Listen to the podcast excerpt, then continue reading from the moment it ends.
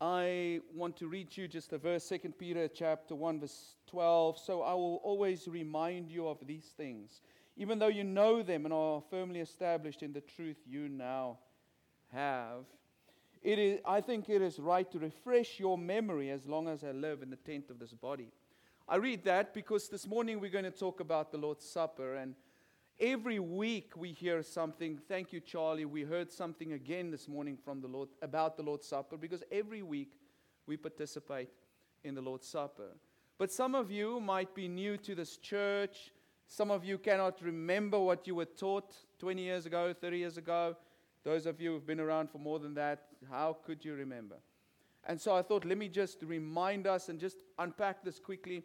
So, and I think we need to have one of these lessons now and then because the Lord's Supper is something that we do every week, and it is so easy for it to shift just into a routine sip and dip, and we um, don't really come to grips with what it's about. And so I'll give an attempt at that uh, this morning. The churches of Christ uh, traditionally are known for having Lord's Supper every first day of the week. Most churches don't.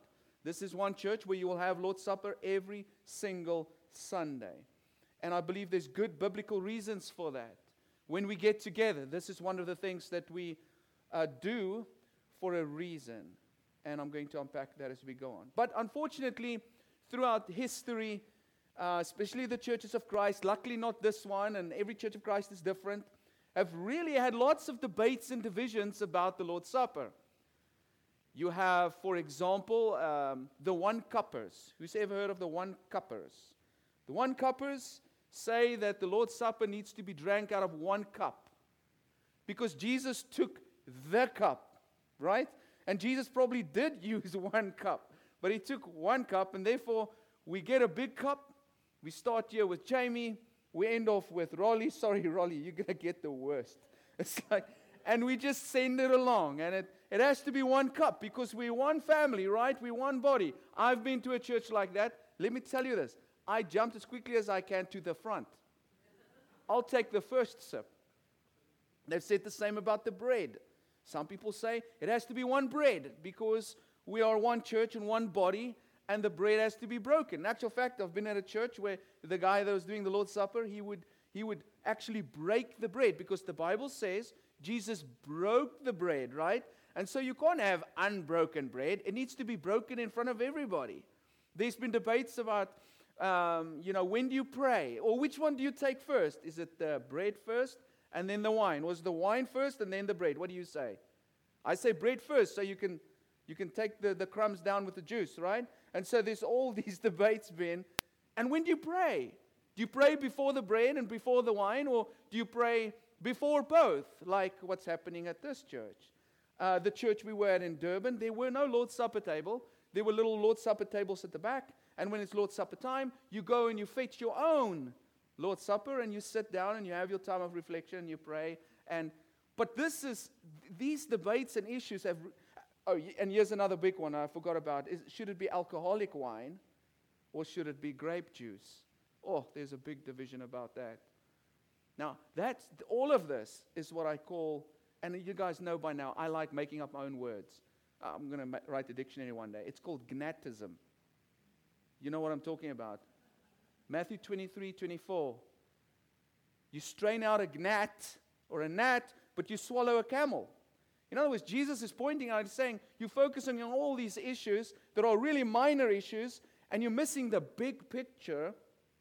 And I'm hoping to do that this morning. I'm hoping to, to help us, and, and I've really been grappling with it this week. Even though I've been a Christian for so many years and I've read all of these verses that deals with the Lord's table so many times, I'm still coming to, to grips really with what am I supposed to be feeling and thinking when I partake of it? You just did it. You just did it. Do you ever sit and wonder, like, is this meaningful to me? What am I doing right now? You know, what's this going to taste like? Is this just a formality? Take a thing and and just do it. Is this just like a Sunday thing? Oh, is there real value in it? And are we supposed to be doing it like this all the whole time?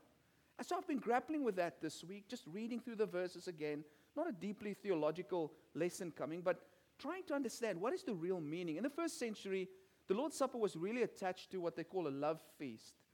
It wasn't just a thing of a dip and sip, it was really around a meal and, pe- and around people in, in, in a very um, festive atmosphere. And what I thought about this week was this. Uh, I know some of you watch Facebook and you've, you've seen I've put some posts on about the Springbok rugby team that won the World Cup. And a lot of people are trying to understand why is it that these South Africans are going so crazy about their team winning the World, Rugby World Cup. And part and parcel of it is, is that in 1995, 1995, um, it was sort of the transitioning point for the country of South Africa. Now, you will hear all over the news and uh, uh, what's happening in Israel, you'll hear the word apartheid. Apartheid. You guys have heard that word before? That's an Afrikaans word. Most people in the world don't understand that. That's the language I speak. Apartheid means be separate, separate from people, separate black people from white people. That's what South Africa is known as. So, what happened when Nelson Mandela, those of you who do know who he is, when he got released from prison, South Africa had their first democratic election. In other words, the black people were allowed to vote as well. And boom, they voted in their black president, and the country was taken over by the black people, and the white people um, were, you know, basically uh, lost rulership. So that was the end of apartheid. But this was such a, and the reason why Nelson Mandela is so um, famous is because he could have turned around and really just pushed all the white people out of the country, but he didn't do that. And one of the key things that brought white and black together is that Nelson Mandela went to the first Rugby World Cup that South Africa was allowed to play in. Because before that, South Africa was not allowed to play in the Rugby World Cup. Why? Because they were oppressing black people. So the first Rugby World Cup that South Africa was allowed to play in was in South Africa. And Nelson Mandela came to the games. Here's a black guy coming to a white man's sport. And he united black and white through that sport. And South Africa won the Rugby World Cup that year, 1995, the first time ever. So, yesterday, South Africa won the World Cup again. And the people in South Africa are broken down. They are poor. There's half of the day no electricity. People feel there's no future. That's why I'm here. Because the, the country is in a mess. And all the people of South Africa, they see one thing that gives them hope and happiness. It's just a simple rugby game. It makes them happy. And so I've been check, I've been watching over Facebook South Africans in Oregon. Do you know how little South Africans there are? Last week, I went to go watch with one South African I could find who lives in Albany to a, um, a factory in, in, Lebanon, and we watched in the conference room together. Here's the two of us standing there singing the anthem. It was awkward. But in any case, we did it. But there's this, there's this thing. Where can we find South Africans? Because we have this in common, right? And so in Portland, there's a group that got together and watched the, the, the, World Cup final. Just a bunch of South Africans. And they eat the same food, and they talk the same language, and they have this rugby in common, and they have this meal together, and they look forward to being with each other. And I was thinking, that's it. That's the Lord's table. Here you have in the first century, you've got a bunch of Christians. They're surrounded by pagans, people who believe in different things. You've got Jews belie- believing in different things. They're persecuted by Jews and Gentiles and pagans. And once a week, the people who believe in the same thing, the same Jesus, whose sins have been forgiven, they get together and they have a meal. I think that's the best way that I can describe this. This is why I think the Lord's Supper has become so watered down for us where we live in the West. Because everybody around every corner seems to be a Christian. But what if you lived in a world? What if you lived in a town where there's 5,000 people and only 10 of them are Christians. How would that change the Lord's Supper for you? When you say, hey guys, we believe in Jesus, let's get together once a week. And let's take a meal together. Let's eat together. Isn't it interesting that when you haven't seen a friend for a long time and you get together, what do you do? You eat. Everything in the Bible is always surrounded a meal. I know it's been reduced to a little cup and a sip. I don't think that's ideal, but that's how it's developed. We've got to deal with that. But I don't want us to, to, to miss what it was really always about. So, what I'm going to do this morning is um, here's the verses. If you want to go read them in your own time, I'm not going to do that. I might just pop into some verses here and there. Um, but if you want to go check them out, you're welcome to do that. I've, all I've done is read these verses, and I came up with nine truths of the Lord's table that I think we need to um, just remember as we go on. And, and many of these you would know, and I'll just make some comments. And I know what it's like. Like when you sit and the guy says, Here's a nine point sermon. It's like, oh, let's see how long the first point is. He spoke for five minutes, so multiply that by nine. 45 minute sermon, here we come. Get comfortable, time to sleep. Guarantee you, this morning won't be one of those. I won't, I won't do that to you. So, let's start off with the first point I'd like to make. The Lord's Supper flows out of the Jewish Passover. It flows out of the Jewish Passover. There are five meals in the Bible that I want you to remember from this morning. Five meals, five key meals. Three of them were once off meals, and two of them were perpetual meals. So, the one, the first meal in the Bible, who'd like to guess? The first meal we read about in the Bible. yes, Adam and Eve. The first meal was an illegal meal. You were not to eat of whatever. It's not an apple, brother. You need to test your scriptures. Okay, I'm watching. No, I'm just joking. So they ate the fruit of the tree. That was Adam and Eve, the forbidden fruit. That was the first meal. That first meal introduced sin into the world. The second meal was not a forbidden meal, but a commanded meal. And that's what we find in Exodus chapter 12. The Israelites are in Egypt, right? And God's going to save them from Egypt. And it's the last plague, the plague of the firstborn. And God says to Moses, Tell these people to go get a lamb, all right? Take care of it from the 10th to the 14th day of the month. And then at twilight, you slaughter it and you eat it. And you must cook it a certain way. You can go check that out. Exodus chapter 12. And then he says to them, I've got actually the verse for us up here. Exodus 12, 14. This is a day you are to commemorate for the generations to come. You shall celebrate it as a festival to the Lord. It's a lasting ordinance. So here we have the second meal. God says, You're going to have this on this night, but then you're going to have it for years to come. And to this day, the Jews still have this meal. A few thousand years later, Jesus in Matthew, sorry, that's Matthew 26, not 27, verse 17 to 18. On the first day of the festival of unleavened bread, the disciples came to Jesus and asked, Where do you want us to make preparations for you to eat the Passover? It's the same thing from Exodus chapter 12. Jesus is doing it, right? He replied, Going to the city to a certain man and tell them, tell him, the teacher says, My appointed time is near. I'm going to celebrate the Passover with my disciples at your house. So, are you with me? First meal, Adam and Eve. Second meal, Passover meal. And that was perpetually continued through the Jews, even still today, which I don't believe is as significant as it was up to the point of Jesus. You'll hear why now. And Jesus himself had that meal and prepared that meal. There's a key word in here that I want to point out celebrate. Celebrate. The Passover was a celebration. Why does Jesus call it here a celebration? To celebrate what he had done for them. Remember, they had to take the lamb, take the blood, paint it on their door frames, and God would come throughout Egypt and kill, pass over every house that has this blood on, and the houses that don't have the blood of the lamb, their firstborn would be killed, and inclusive of the animals, so the children and the animals. And so when the text says celebrate, I think it's this. We celebrate the fact that God passes over our house.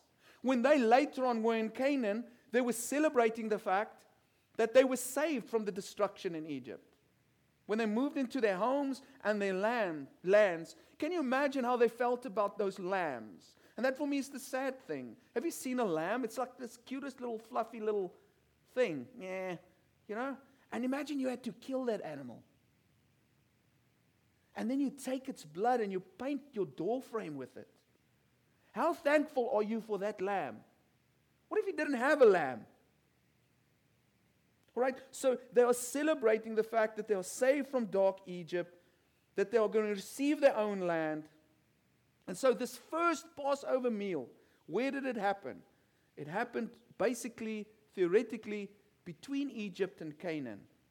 We are leaving Egypt and we're on our way to Canaan. We're leaving darkness and slavery, and we're on our way to freedom and the land flowing with milk and honey. And this brings us to the third meal. The third meal is this text that we read about in Matthew chapter 26. That is the Last Supper. So Jesus is celebrating the Passover in his time, in his last week of life. In his last week of life, he's celebrating the Passover like the Jews did.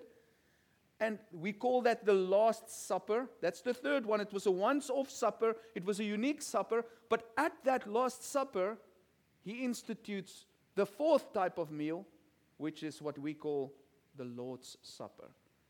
So now we have quickly covered like four meals that we read about in the Bible. And what once again is interesting for me and myself and Jason, I didn't actually tell Jason this morning because I was waiting for the sermon to tell him, but What's interesting for me is when you go read Matthew chapter 26 and you ask the question, what was the atmosphere like in that house? They were in the upper room. What do you think it was like? Do you think it was like a church service like this morning? People were sitting in pews. What do you think it smelled like? Well, we know that, it, that they had washed their feet before they came. That was the tradition. The text says that Jesus was reclining at the table. He was not sitting like the Pope at the table, he was reclining at the table. We see at the end of that section of text that they sung a hymn together. You know what I can imagine in my own mind? Talk about everyday life, the Last Supper, the first time the Lord's Supper was taken. I can imagine there's a great atmosphere. I think Jesus is enjoying his disciples. Why? Because he loves them. He's been with them for three years. He's about to die for them. He's happy to be with them. He's happy that he is dying for the, for the sins of the world and his blood's going to flow for the sins of the world. And so he's relaxed with his disciples. He's comfortable. It's a meal. What matters there is not posture. What matters is love. What matters is connection with the person sitting next to you. That's what the first Lord's Supper was like. More to come on that in a, in a few moments. So they relaxed, they enjoyed each other. It was a feast, it was a celebration, it was a time of worship. And I think that there was good food, and I think it was all mixed with fellowship. You know those wonderful meals with families. That's the concept of the Last Supper. Number two, very simple, we know this. The bread represents the body of Jesus. Matthew 26, 26. While they were eating, Jesus took bread, and when he had given thanks, he broke it and gave to his disciples, saying, Take and eat. This is my body. Now, I'm going to be honest with you. What do you think when you hear that? It's, I mean, we read this so often, but, but it's, it's a bit strange for somebody to tell you, listen, eat this piece of bread, it's my body. It seems cannibalistic. That's why some people left Jesus when he made statements like that. But what does it really mean? What is Jesus saying? And I'm just going to give a shot at it because maybe in, in a year's time I'll have a, a deeper perspective. But I think there's two perspectives on this. Number one, Jesus uh, is, is saying, I am the Passover lamb. The Passover lamb of the Passover was a foreshadow of what Jesus came to be. I just explained to you the story from Exodus chapter 12. So when Jesus says, Listen, you got to eat of me, he's saying you got to eat of the lamb. That's theological. The Passover lamb had to be slaughtered every year, right? And Jesus, until Jesus came, and now Jesus was being slaughtered for the, slaughtered for the forgiveness of sins. So when Jesus says, Eat me, he's simply trying to point them to the lamb. Like you ate the lamb, I am the lamb that forgives the sins of the world.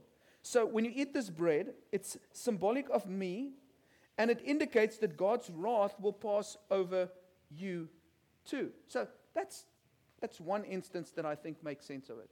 But there's a second instance, a, a practical reason perseverance for the journey. And allow me to explain that. I believe that if we read a text like this, for example, this is in Exodus chapter 12, verse 11, when the, um, when God gives the instructions to Moses as to how they were supposed to eat the lamb. He says to him, This is how you are to eat it with your cloak tucked into your belt, your sandals on your feet, and your staff in your hand. Eat it in haste. It is the Lord's Passover. So when I read that, I think to myself, why would they have their cloaks tucked in and the sandals on your feet, on their feet, and their staffs in their hand? And if you go read the story, what happens after this?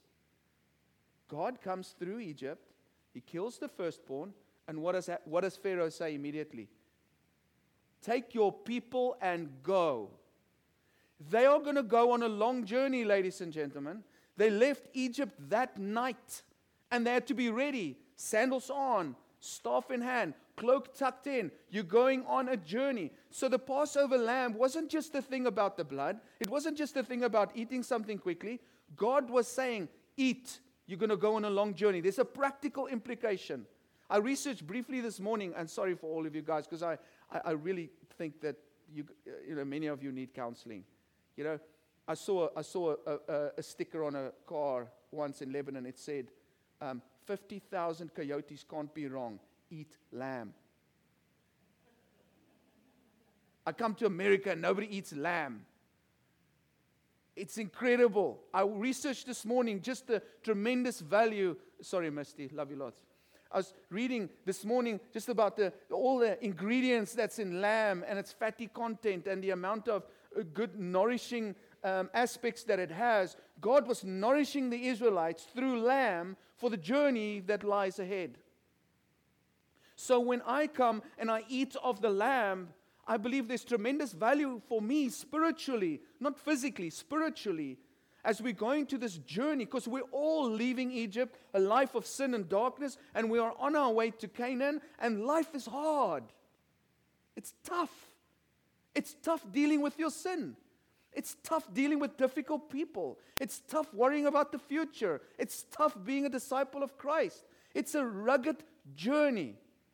And every week when we came, when we come here and we come in contact with the Lamb of God, we are reminded Jesus conquered in his flesh. Jesus suffered on a cross. Jesus had a mission. So I'm reminded during the Lord's Supper of the Lamb of God, and that gives me courage and encouragement and strength to leave from here and continue with the battle. Continue on the journey, trying to get to Canaan. That's where we're going. The land flowing with milk and honey. So there's tremendous value in the Lord's Supper. Not only reminding us what God had done for us through the Passover lamb, paying for our sins, but coming and thinking about Christ, what He did on the cross, gives us courage to move forward as well.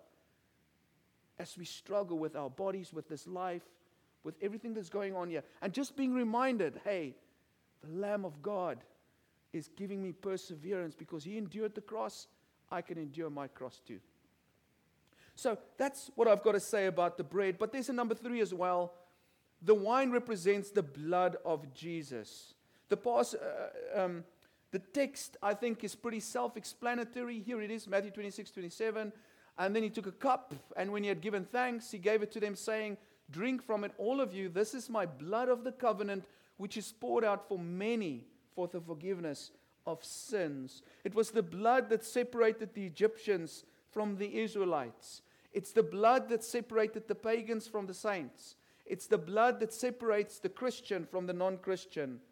The blood is, is the dividing line between the saved and the condemned. Without the blood, the wrath of God will enter your house and bring destruction. This is why the Lord's Supper is meant only for those who have been baptized because it is at baptism that you make contact with the blood of Christ. You're going to a covenant with Him, and God pays for your sins. Every time you partake of the wine, you're celebrating that you are safe from, saved from slavery, that you are safe from hell, that you have eternal life, that God is not angry with you. If we can just take that one thought with us today, if that's the only thing we can remember, next time you partake of the Lord's Supper, just remind yourself God is not angry at me, He's forgiven me. His wrath is coming. The, the angel of destruction is coming, but he's going to pass over my house because the blood is on the doors. The Lamb of God has paid for your sin. So God doesn't count your sins against you. You have the forgiveness of sins. There's a, a fourth fact it is a physical practice Jesus commanded us to do in remembrance of Him. It's a physical thing. And there's a lot of things that God asks us to do, right? Like, you know, love your neighbors, yourself, and be patient and be kind and, and hope. Those are all abstract inner things. This is the physical thing that God tells us to do. And He commands us to do it, by the way. So, so we don't debate this. Um, I was trying to think, let, let, just read the text. We go to the Corinthians text, 1 Corinthians 11 23. For I received from the Lord what I also passed on to you. The Lord Jesus, on the night he was betrayed, took bread, and when he had given thanks, he broke it and said, This is my body, which is for you. Do this in remembrance of me. In the same way, after supper, he took the cup, saying, This cup is the new covenant in my blood. Do this whenever you drink of it in remembrance of me. The real reason why Jesus instituted this meal, this perpetual meal, is just for this reason. Just remember. Remember me. Let me give you, a, and I've shared it with some of you. Some of you have not heard this before, but I'm going to share it again with everybody. Because as I sat this week and I tried to make this applicable to me and understand what this was about, this story came to my mind. That is a laager. Do you understand what that word means? No. Um, these are wagons put in that shape. That's a place in South Africa. It's called um, the Battle of Blood River. There's such a big battle that happened there that there was just blood all around this place. And there's a river flowing on the other side, and there were just bodies in there. The Voortrekker people, which is my people, Afrikaans people, they came from the southern tip of Africa and they moved a little bit upwards, northwards, and eastwards into the country. And then they came into Zulu territory. And they came with these wagons. That's a different world. I mean, I, I think it's like maybe, I'm not sure about the history, but they, they talk about the Oregon Trail, maybe something like that. You know, but when they arrived there, they came across thousands upon thousands of Zulus, tribes. And the king was Dingaan. And they were negotiating with him for, for land. And a very famous guy by the name of Piet Retief, he went and he negotiated with the king and they agreed to, to offer them a piece of land and they could, have, they, they could sort of settle there and, and they did that. But when they went to go sign the documents, Dingaan just killed him in his, in his camp, right in front of him, Dingaan, the king of the Zulus. He had, he, the king that ruled after him was Shaka Zulu, if you've ever heard of Shaka Zulu. So Dingaan was the one before him. And then these people received the news. Somebody on horseback came and told them. And they were just, a, they were just bunches of families a distance away and said to them, hey, they just killed Piet Retief. Okay? And they've mobilized the whole army and they're on their way here. They're about 400 people with their wagons. 20,000 Zulus were on their way. 20,000 Zulus versus um, 400 Afrikaners. So what they did is they pulled their wagons in this way and they went to the middle. They had somebody there. They had on each corner they had a cannon. The Zulus just had, you know, um, spears and stuff, but they had guns. And they got together and they said it was the 16th of December. They prayed and then they said to God, they committed to God, those all 400 people. They committed to God and they said, God, we will commemorate the 16th of December for the rest of our lives. We will never forget you and what you've done for us on this day. If you save us from the Zulus. The, the, the, the, the, men were shooting, the wives were, were loading the, um, the muzzle loaders, and they were, it got dark. And something very unique happened. If you look, these, this is a close up image. This, by the way, a place you can go visit if you go to South Africa today. You see that over there? It's a lantern. And you can see it sort of over there. I don't know if anybody can see there. There's a lantern there as well. There are these lanterns that came from, the, um, f- from these wagons. And they lit them at night because they didn't know when the Zulus were going to come. And the Zulus were, were known to, to form their, uh, to make their formations in the shape of a bull head. So you have the, the horns that come out like this, and so they would go around the camp and hit it from the front. And so these guys were basically going to be attacked from all sides. And they heard basically nothing, but 20,000 Zulus were coming upon them. But a mist came over this, this area, over this valley. And they had the lanterns hanging out like this. And the battle started, and they totally annihilated the Zulus. Not one Afrikaner died, but there was just Zulus everywhere. Later on, they asked the Zulus, What happened? How is it possible that 20,000 Zulus cannot penetrate a small group of 400 people? And what they said was this the battle obviously started fierce and, and, and whatever, and they were all ready to go. But when they, when they started realizing the people are dying and, and they started wondering what's going on and why is it that they can't make advancement, they thought that those lanterns shining in the mist were the spirits of their ancestors and that, that these people are being protected by some spiritual forces. And that's how they won the battle. That's how the story goes. So, what the Afrikaner people did was they built that monument. It's in Pretoria, South Africa. It's called the Voortrekker Monument. And right in the middle of it, they have once a year on the 16th of December, the sun shines straight through the top. And on that platform at the bottom there, they have a Bible open.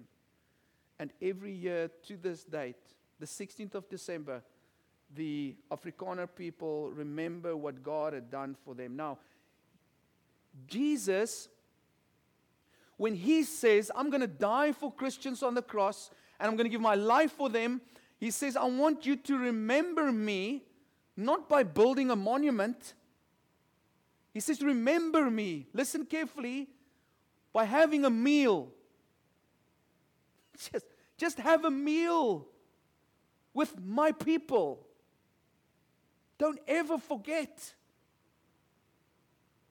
And we do that every week. It's simple. Isn't God incredible? He's not like, oh, yeah, just build an empty statue. That's what the Greeks did. When great people ruled and they wanted to be remembered, they made statues of them. That's what the king of Babylon did. Jesus is like, no, I live in people's hearts. And I want you to remember what I've done for you with others. And doesn't that open the door a little bit about evaluating where are we with each other? We'll talk more about that. Here's another point. Number five. The Lord's Supper is a proclamation. 1 Corinthians 11 26. For whenever you eat this bread and drink this cup, you proclaim the Lord's death until he comes. When I eat the bread and drink the cup, I'm actually preaching the death of Jesus. When we eat and drink, we are without words, preaching that Jesus died. When you take that bread and eat it and drink the wine, you're preaching that Jesus was beaten and whipped, that he wore a crown of thorns, that he was mocked, nailed to a cross, pierced in his side, that he was cursed on a tree, and that he bled out through his side. So we are essentially even though we're just sipping something and eating something, we are preaching Christ and Him crucified when we do that. And here's the thing we will do this until Jesus comes back. Number six, the Lord's Supper is a time for judgment. Let's go to the Corinthians quickly and read what they say, what Paul says to them. 1 Corinthians 11 27. So then, whoever eats the bread or drinks the cup of the Lord in an unworthy manner will be guilty of sinning against the body and blood of the Lord. Everyone ought to examine themselves before they eat of the bread and drink of the cup.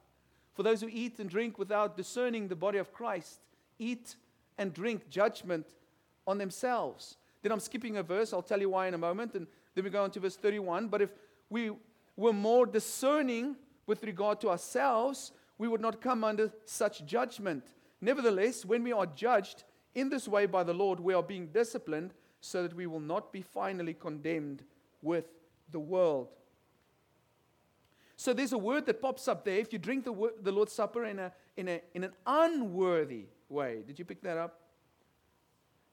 I think a better translation for that word is irreverently. For most of my life, this passage has been explained this way that you have to make yourself worthy to participate in the Lord's Supper. Let's test that quickly. Who here feels they are worthy to partake of the Lord's Supper? Nobody?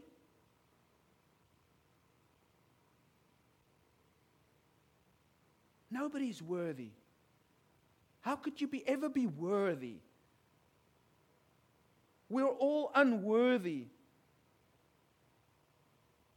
You can't make yourself worthy of the gospel. So, the more accurate word is reverence. So, how do you make sure you have the correct reverence? The text says that you have to discern the Lord's body. That's the way. In other words, make sure you respect and understand the meaning and the, the, the, um, the importance of what it, and what it signifies, the emblems. In simple terms, terms, if you're just eating the bread and drinking the wine with no conscious awareness of what it is about, if it's just a sip and a dip, you are in danger. I think that was the problem with the Corinthians because they took it the extreme. So they had a meal, a real feast. They got drunk, they were gluttonous, and they didn't discern the Lord's body and realize hey, this isn't just a meal, this is about Christ. So, what do you do? When it's Lord's Supper time, you examine yourself. The Greek word there is dokimazo, which means to document yourself. Document yourself. Check yourself. Judge yourself. What am I thinking? Where is my heart at? This is about Jesus and what he has done for me. It's such a cool time to reevaluate your relationship with him. And if you're honest with yourself, it will be a tremendous blessing to you. Let's go on to number seven. Using the Lord's Supper irreverently could cause illness and death. So many of you are like, What? I can partake of the Lord's Supper and get sick and die. Next week, the church is empty. Not going to take off that stuff anymore. But we need to remember the context. These Corinthian Christians had a deeper problem than just how they did the Lord's Supper. And I want this to be clear. People in the Corinthian church died because of their use of the Lord's Supper. They got sick. Paul makes it pretty clear. Those of you who don't understand, um, uh, oh, I haven't put up the verse yet. Sorry about that. 1 Corinthians 11 29. For those who eat and drink without discerning the body of Christ, eat and drink judgment on themselves. That is why many among you are weak and sick, and a number of you have fallen asleep. The concept of falling asleep means death, very simply. Okay. So it's not just about how you use the emblem, but it's, it's an indication of a deeper problem. The mess they made of the Lord's Supper was a symptom of that problem. It's a disconnection with Christ. They turned the Lord's Supper into a pagan party and through the process totally disrespected and ignored what it was all about that it was about Jesus Christ and Him crucified. They claimed to be Christians, but behaved like pagans. They spoke of Jesus from their lips, but in their hearts, Jesus was missing. As one man said, their mouths were full of bread, but their hearts had no faith. And they did not judge themselves. And therefore, the text says, God judged them. So, if you give your life to Christ, and Jesus pays for your sin, and then you go and live as if Jesus doesn't exist, and you pop into church now and then, you partake of the Lord's Supper, proclaim his death, and then go back to your life of sin, you're bringing judgment on yourself. And you're living as if Christ did not die for you. So it's more than just the supper, it's the way that you live your life. And you will get sick and you will die. So don't make small of the Lord's Supper and don't complain about it. Honor it and have respect for the one who is all about because God takes it serious. And then number eight is extremely important. If this clicker thing will ever work. There we go. The Lord's Supper is a communal meal. In chapter 11, 33 of 1 Corinthians, he says, So then, my brothers and sisters, when you gather to eat, you should all eat together. There are so many ways that we can divide ourselves. This morning, we could split into groups very easily. For example, saying, Who likes fishing? I will not be in that group. Some of you will be. If we say, Who likes hunting? Some will say yes, other people say no. You eat, like eating meat. Some will be in one group and, uh, and some in another group. We say, Who's a Democrat? Oh, there'll be one group. Who's a Republican? Oh, there'll be one group. There's all kinds of ways that we can divide ourselves. Who likes beans? All of you, none of me. Easy to divide. We can find all kinds of things that we disagree about. But the Lord's Supper brings everyone together. It is the moment where we set aside our differences and we agree on the same thing Jesus Christ is Lord. It's that one meal we have, uh, and that's all that matters, is that one thing that we can agree on. It's communal. We are showing the world we are one. So when we partake of the Lord's Supper, we're not just thinking about the physical body of Christ on the cross, but we are thinking about his body, which is the church. And we're thinking about his bride, which is the church. So, on that note, I found something interesting this week. I heard about a very popular and, and very well trained, very great, great preacher, pastor, pastor, whatever he is a church in California, massive church. Every time they have Lord's Supper, they practice church discipline. That's interesting, right? You know, when Jesus says, if, you know, if your brother has sinned, against you, go show, show him the fault between the two of you. If he doesn't listen to you, then take two or three. And if he still doesn't listen to them, then you take him in front of the church. And you expel him from the church if he doesn't want to listen. He does that at the Lord's table. So when they have Lord's Supper, those who live in sin and refuse to change, they come, they're called forward. I'd like to witness one of those events, wouldn't you? It would be crazy. But it is so powerful. It is so, so powerful. And some of us are thinking, well, whoa, that, that's a bit crazy. Isn't the Lord's Supper supposed to be a, you know, it's, it, uh, you just said it's a communal festival of love and then you kick guys out of the church from it. How does that work? Well, if you go read the text in Matthew chapter 26, the Last Supper, remember that third meal? That Last Supper was a very interesting story. It was a celebration. Jesus wanted to celebrate the Passover. But you know what the mood was of that Passover? Sadness. Matthew 26, 22. They were very sad and began to say to him one after another, Surely you don't mean me, Lord. You know what was going on, right? God, Jesus Christ, was expelling Judas from this discipleship group at the Lord's table. And if you go read John, John seems to tell us the moment that he gave him the bread, the text says Satan entered him and he left. Judas was expelled from the Christian community at the Lord's table. What does that teach us about the Lord's Supper? There's so much to say. I don't even know where to start. It tells us that we have to be right with one another too. We've got to reflect on our relationships with each other. That, yes, when we partake of the Lord's Supper, it should be every week like a test for us, man. Am I right with the people in this room? Is there somebody that needs to hear that they are living in sin? The Lord's Supper is supposed to make us more holy, more connected, more humbled, because Jesus also washed his disciples' feet at that same table. The Lord's Supper is supposed to help us deeply reflect on one another. Because we're a community. We are one. We're supposed to be caring about each other. We're supposed to be caring that this flock never has sin in it that harms it. So the Lord's Supper is, is indeed a physical thing that we do that's got tremendously deep meaning. I'm not saying next week at the Lord's Supper bring somebody to, to be rebuked, you know. I'm just saying it teaches us a very important principle that we're a holy people. And that is tested when we have the Lord's Supper together. Lastly, the Lord's Supper will finally be celebrated in heaven. That's the fifth meal. Matthew 26, 29. I tell you, I will not drink from this fruit of the vine from now on until that day when I drink it new with you in my Father's kingdom.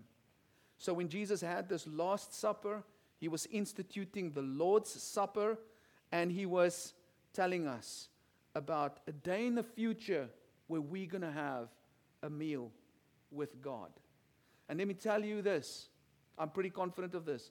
It's not going to be a dip and sip like we had this morning. It's going to be an incredible festivity. It's going to be a party.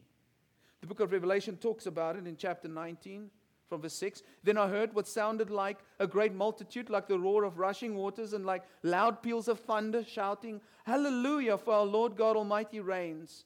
Let us rejoice and be glad and give him glory, for the wedding of the Lamb has come, and his bride has made herself ready.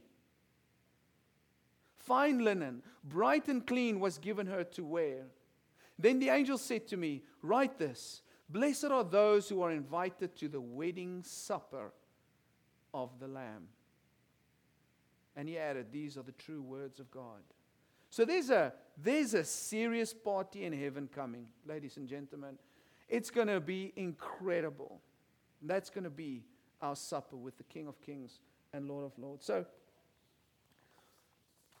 I was grappling with what do I, what do I leave with you to help you remember some of the things that I said this morning? And, I, you know, maybe something stood out for you, but if I have to sort of choose one thing that we might be able to remember, I think at the Lord's table, at communion, if we can just remember these five meals, because they're all connected, they're all connected to communion with one another or with some theological truth. If you look at the first meal, Adam and Eve, remember just the first meal was Adam and Eve, right? They sinned. So when you're sitting down and it's time for you and, and the Lord, and you're going to partake of these emblems. Think about your sin. Think about your communion with sin the past week. And then you move on to the second meal, the Passover.